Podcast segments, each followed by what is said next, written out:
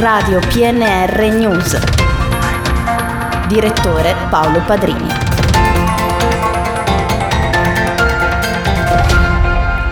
Ben ritrovati con il GR locale di Radio PNR, in studio Gianmarco Granata, apriamo questa edizione con la politica perché sono 23 le liste presentate in Piemonte per le prossime elezioni politiche del 25 di settembre. Sul nostro sito è presente l'elenco di tutti i partiti che hanno depositato le liste. Nei prossimi giorni pubblicheremo l'elenco di tutti i candidati nei vari collegi. Passiamo alle notizie dalla diocesi perché continua a Tortona la novena in onore della Madonna della Guardia. Ogni sera alle ore 21 il vescovo Monsignor Guido Marini presiede la Santa Messa. Lunedì, giorno della festa, sarà Monsignor Francesco Moraglia, patriarca di Venezia, a presiedere il pontificale dell'apparizione, mentre Monsignor Marini presiederà la Santa Messa delle ore 17 e la processione. Per la pagina della cultura segnaliamo alcuni appuntamenti musicali perché sarà presentato venerdì mattina il Perosi Festival 2022. Non vogliamo anticipare nulla ma possiamo preannunciare che Tortona quest'anno sarà raggiunta la formazione di prestigio internazionale. Maggiori dettagli nell'edizione di venerdì alle ore 12. Dopo la chiusura estiva, il Museo Diocesano è pronto a riaprire le sue porte il pomeriggio di sabato 3 settembre con il consueto orario dalle 16 alle 19.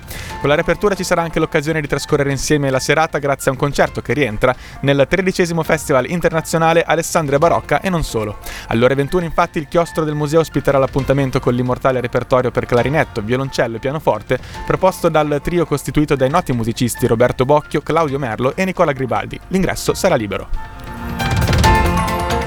Infine chiudiamo con la consueta pagina sportiva perché la campagna abbonamenti della Bertram Dertona Basket è pronta a entrare nella sua seconda fase.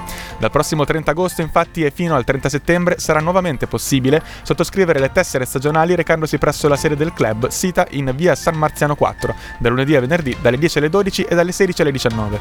La segreteria rimarrà aperta anche nella mattinata di sabato 1 ottobre, vigilia della prima sfida casalinga della serie, della serie A 2022-2023 contro la Dolomite Energia Trentino. In alternativa i tifosi bianconeri potranno sottoscrivere il proprio abbonamento online recandosi sul sito di Viva Ticket. Come accaduto nel corso della prima fase della campagna, anche in questa seconda sarà ovviamente possibile acquistare il Family Pack. Le riduzioni sul prezzo intero sono applicate agli under 18 e agli over 65. Le tessere stagionali danno la possibilità di entrare in tutte le 15 partite casalinghe della regular season. Questa era l'ultima notizia del GR locale di Radio PNR in redazione Luca Sturla che ha anche curato questa edizione. Una buona giornata da Radio PNR.